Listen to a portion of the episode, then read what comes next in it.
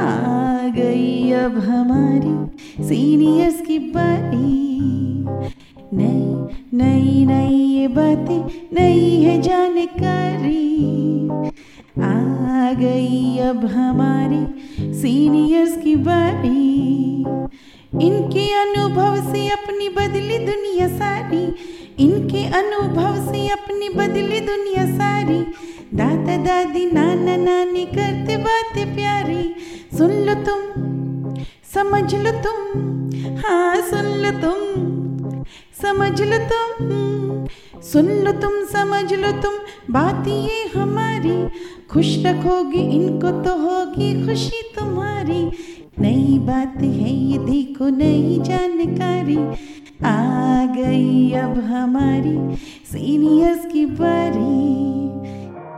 मन और शरीर दोनों का एक दूसरे से गहरा संबंध है, ये तो आपने कई बार सुना होगा, पर क्या योग और आहार भी एक दूसरे के संपूरक हैं?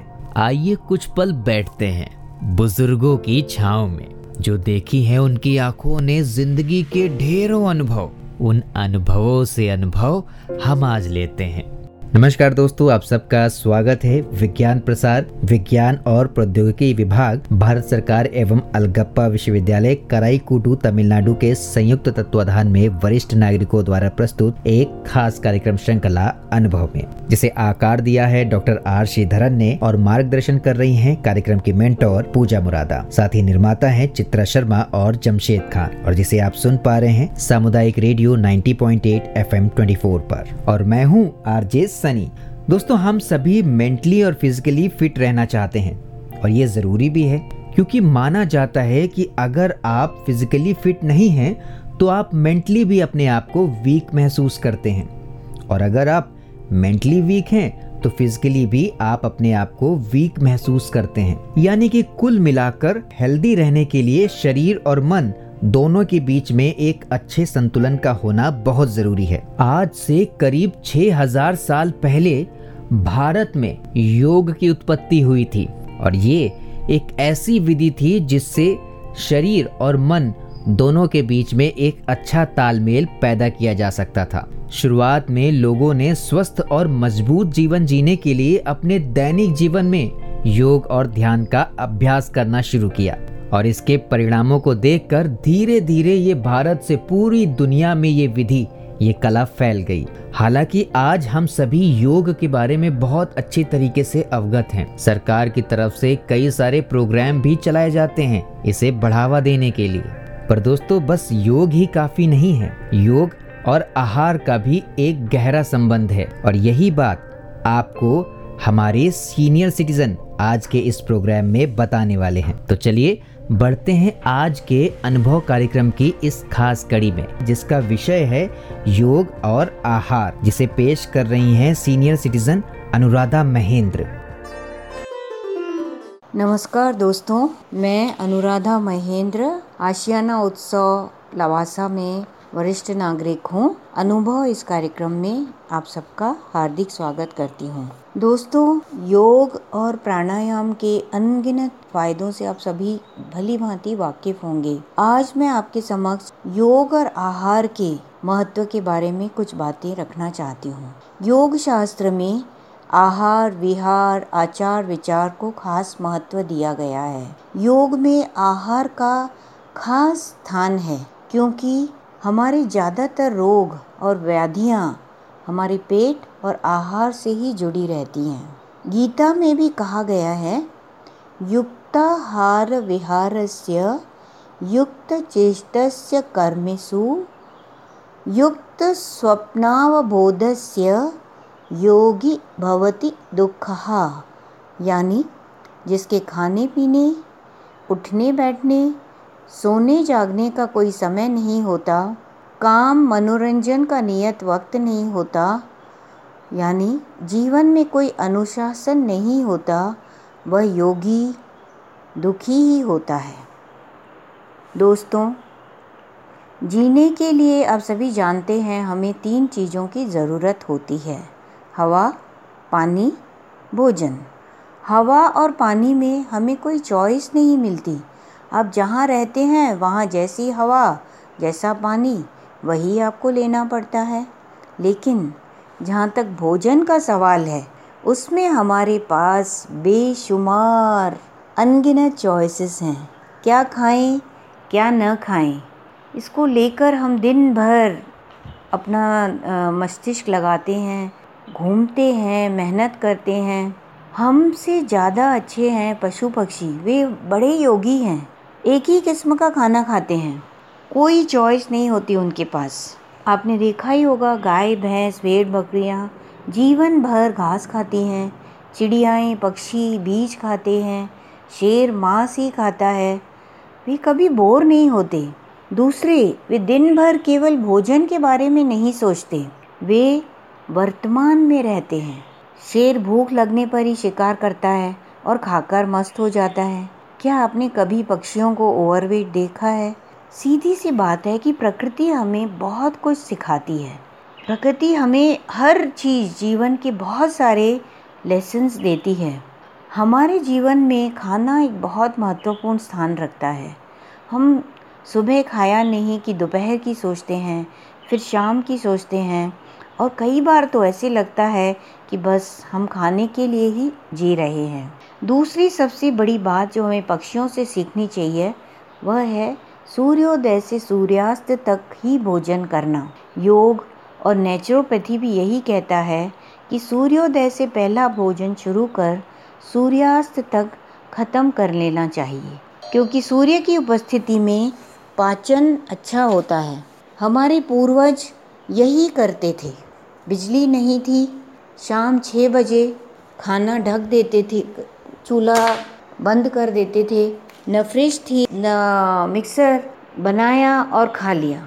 सारा आयोजन सुबह सात से शाम सात तक समाप्त हो जाता था, और इसीलिए उन्हें कोई ज़्यादा बीमारियां भी नहीं होती थी, स्वस्थ रहते थे, मस्त रहते थे। अभी आधुनिक जीवन में, भाग दौड़ती हुई ज़िंदगी में ऐसी तमाम तनाव से हम भर गए हैं कि देर तक सुबह से लेकर खाते हैं और रात को देर तक हमारा खाना चलता रहता है, और खाने के बाद सो जाते हैं।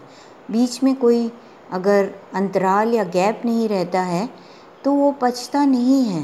पाचन तंत्र, हमारे शरीर का पाचन तंत्र ओवर टाइम नहीं करता है। जो पचा हुआ खाना पेट में रहता है वह फैट बन जाता है। दोस्तों, वज़न बढ़ने का या मोटापे का एक बहुत बड़ा कारण यह भी है, देर से खाना और सोना, खासकर यदि आप बहुत भारी और तला हुआ खाना खाने के आदी हैं।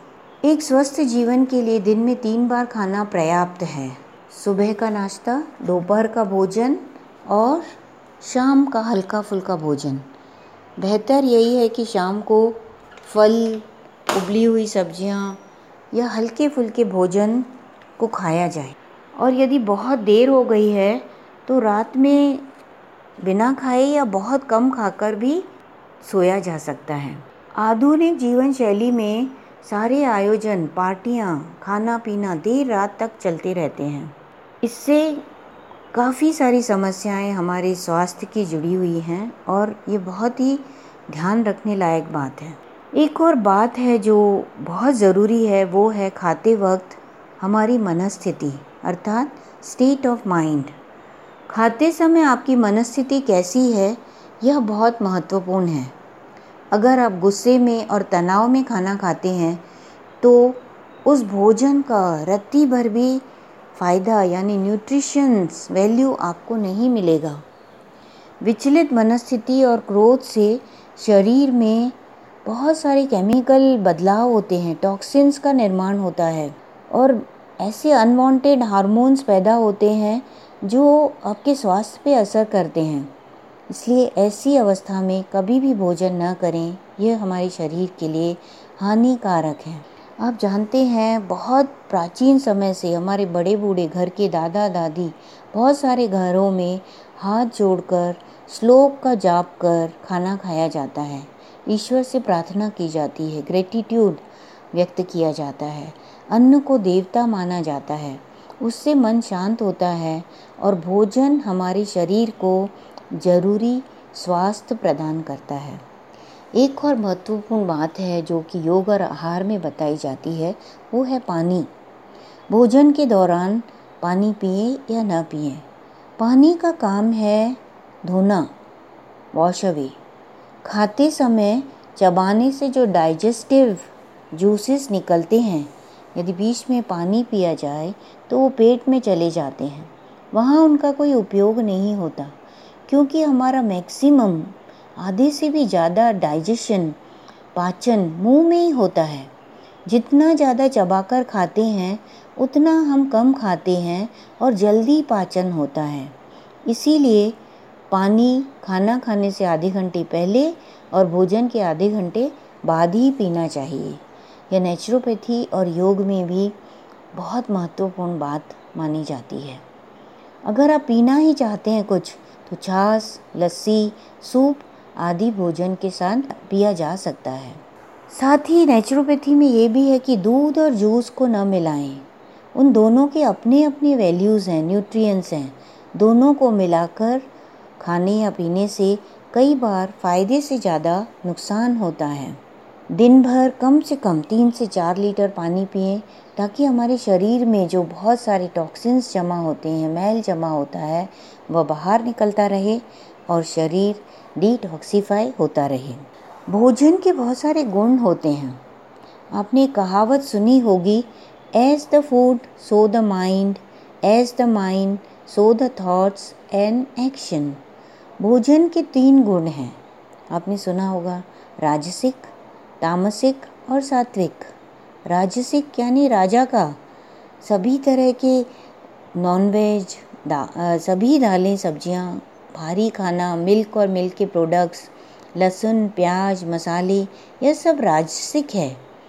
जो दिन भर शारीरिक मेहनत करते हैं, जैसे किसान, मजदूर, मेड्स, सिर्फ उन वे ही इस तरह का खाना पचा सकते हैं। दूसरा खाना होता है तामसिक, यानी हर तरह के अननेचुरल, प्रोसेस्ड, स्टेल, बासी खाने, वो सभी तामसिक की श्रेणी में आते हैं। मैदे से बनी सभी चीज़ें, cake, biscuit, sauce, pizza, burger, chocolate, तली हुई चीज़ें, पैक्ड चीज़ें, नमकीन, चिवड़ा, फरसान, ये सभी कुछ तामसिक हैं और बहुत सारी बीमारियों, मोटापा, डायबिटीज़, हृदय रोग या स्ट्रेस, एसिडिटी के कारण भी बनते हैं। और तीसरे किस्म के जो क्वालिटी ऑफ भोजन है वो है सात्विक। सभी मौसमी फल, सीजनल फ्रूट्स और सीजनल सब्जियां, ये सभी सात्विक मानी जाती हैं। दालें, अंकुरित भोजन, थोड़ी से मुट्ठी भर ड्राई फ्रूट, सूखे मेवे, ये सभी सात्विक हैं। दूसरा, आप जिस जगह पर रहते हैं उसका मौसम कैसा है, उसके हिसाब से खाना जब हम खाते हैं तो वो हमारे पेट पे बढ़िया असर करता है। अगर आप मुंबई में रहकर पंजाब का या चाइना का खाना खाएंगे तो पेट तो गड़बड़ होता ही। वहाँ की आबो हवा अलग है, वो उनके पे पचाने में मदद करती है। बहुत अधिक गर्मी वाले जगहों पर आप ठंडी वाली जगहों का खाना खाएंगे तो वो पच नहीं सकता। ये बहुत ज़रूरी है कि हम अपनी ये दो इंच की जो जीभ है, इसको यदि संतुष्ट करने के लिए अपने पाँच से छः फिट के शरीर को नज़रअंदाज करेंगे तो समस्या तो होगी ही। खाना अच्छा, बढ़िया भोजन खुशी देता है, पर ऐसा खाना जो बाद में दुख बने और प्लेजर को पेन में बदल दे, उसका हमें हमेशा ध्यान रखना चाहिए। एक बहुत ही ज़रूरी बात है योग में रहती है, वो है चार अवधारणाएं, कंसेप्ट। ये जीवन के हर क्षेत्र में लागू होते हैं। वो है धर्म, ज्ञान, वैराग्य और ऐश्वर्य। इनके मायने योग में अलग हैं। धर्म रिलीजन नहीं है, ये है ड्यूटी, कर्तव्य। खाने में भी धर्म यानी अनुशासन का पालन करना बहुत ज़रूरी है। जब भूख हो केवल तभी खाएं, यही हमारा धर्म है, यही हमारा अनुशासन है। गांधी ने भी कहा है, over eating is a sin. ज्ञान, जो दूसरा कंसेप्ट है, नॉलेज, बोध, अवेयरनेस, अर्थात आप क्या खा रहे हैं। खाने से पहले दो सवाल अपने आप से करिए, क्या मुझे भूख है और ये जो मैं खा रहा हूँ इससे मुझे क्या फ़ायदा मिलेगा, इसकी न्यूट्रिएंट वैल्यू मेरे पेट को क्या मिलेगी, शरीर को क्या मिलेगी।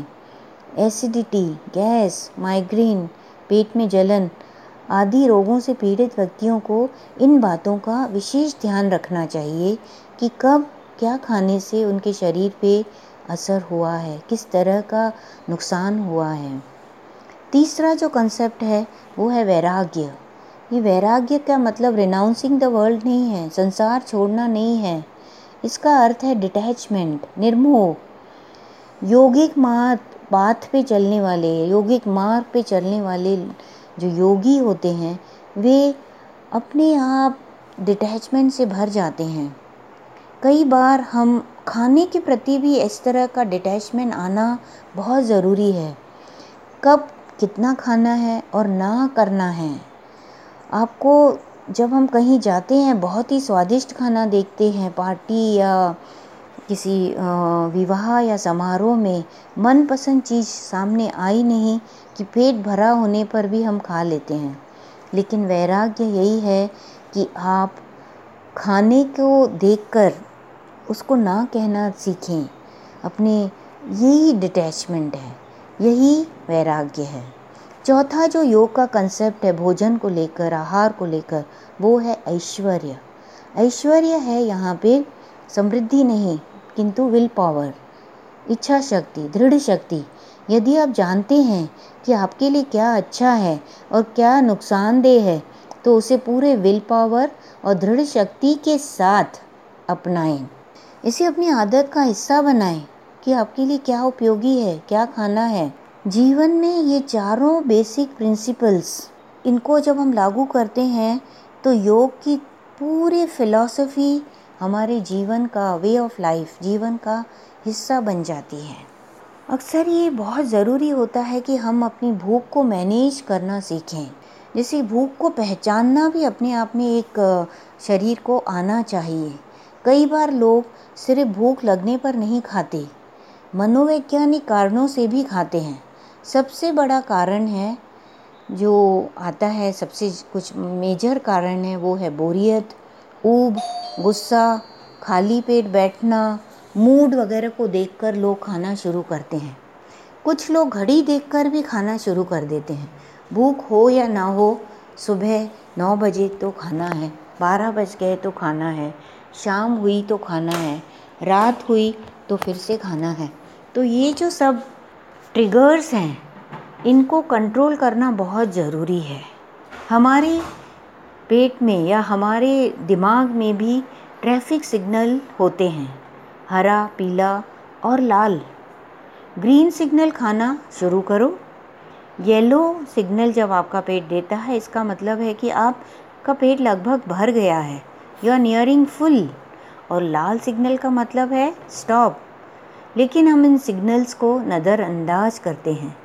भूख पहचानने के भी कई संकेत होते हैं, जैसे भूख लगते ही चिड़चिड़ापन, गुस्सा, काम में मन नहीं लगना, कंसंट्रेशन भंग होना, पेट में गुड़गुड़ शुरू होना, चक्कर आना, ये सारे संकेत भूख लगने की खबर देते हैं। खाने में चार अवस्थाएं आती हैं जिनको पहचानना बहुत ज़रूरी होता है। पहली है परफेक्टली कंफर्टेबल, दूसरी है कंफर्टेबली फुल, दूसरा है लिटिल टू फुल, चौथा है स्टफ्ड और पाँचवा है सफोकेटेड, इतना ज़्यादा खाना कि पैंट ढीला करना पड़े। इन अवस्थाओं तक खुद को ना आने दीजिए। बहुत देर भूखे रहना और बहुत ज़्यादा खाना, ये दोनों ही एबनॉर्मल हैं। यदि हम अपनों को स्वस्थ रखना चाहते हैं और संतुलित जीवन, अनुशासन से रहना चाहते हैं खाने के मामले में, आहार के मामले में, तो हमें संकल्प करना बहुत ज़रूरी होता है। ऐसा संकल्प करें जिस पर टिक सकें। ऐसा नहीं कि जोश में डाइटिंग शुरू की और दो दिन बाद खाने पर टूट पड़े, चार गुना खा लिया, ये नुकसानदेह होगा। सुबह तीन चार ग्लास गर्म पानी पीना, साथ में हनी या नींबू, शहद, दालचीनी गर डालकर पानी में पीना भी बहुत फ़ायदेमंद होता है। हफ्ते में एक दिन रसाहार, फलाहार या संभव हो तो उपवास रखना भी फ़ायदेमंद होता है। नेचुरोपैथी में ये चार चीज़ों को पॉइजन माना जाता है, नमक, शक्कर, मैदा और सोडा।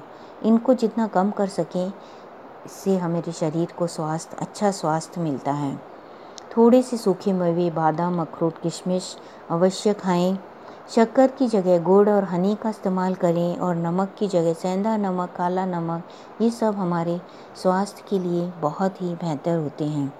अच्छी नींद और सेहत के लिए नियमित व्यायाम, योग, ध्यान, प्राणायाम, सैर, जो भी आपको पसंद हो उस तरह की एक्सरसाइज बहुत ज़रूरी है।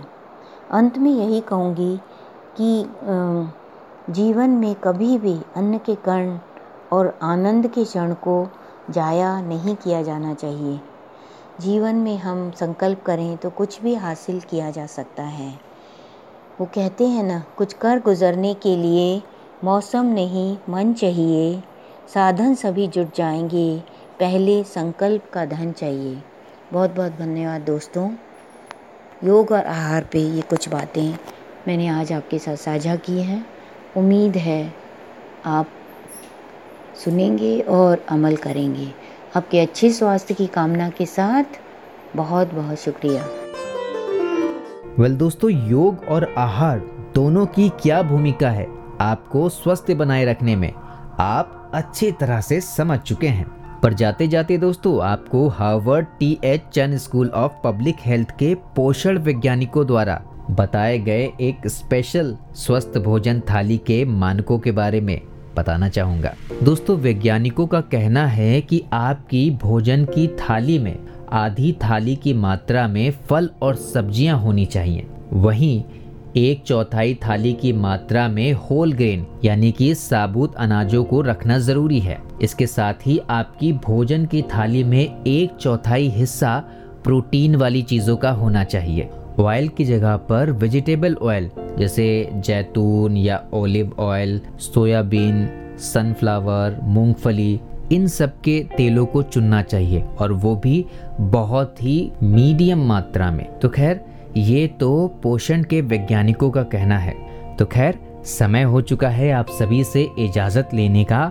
आज का योग और आहार विषय पर ये प्रोग्राम आपको कैसा लगा आप हमें ज़रूर बताइएगा F M Bhiwadi at rate ji mail dot com पर। और जाते जाते हमारी सीनियर सिटीजन अनुराधा महेंद्र जी का दिल से धन्यवाद इतने अच्छे विषय पर इतनी अच्छी जानकारियों के लिए। आप सुन रहे थे आरजे सनी के साथ सामुदायिक रेडियो नब्बे पॉइंट आठ एफ एम चौबीस पर अनुभव कार्यक्रम की ये खास कड़ी। आप सुन रहे हैं नब्बे पॉइंट आठ एफ एम चौबीस, आपका रेडियो आपकी धड़कन।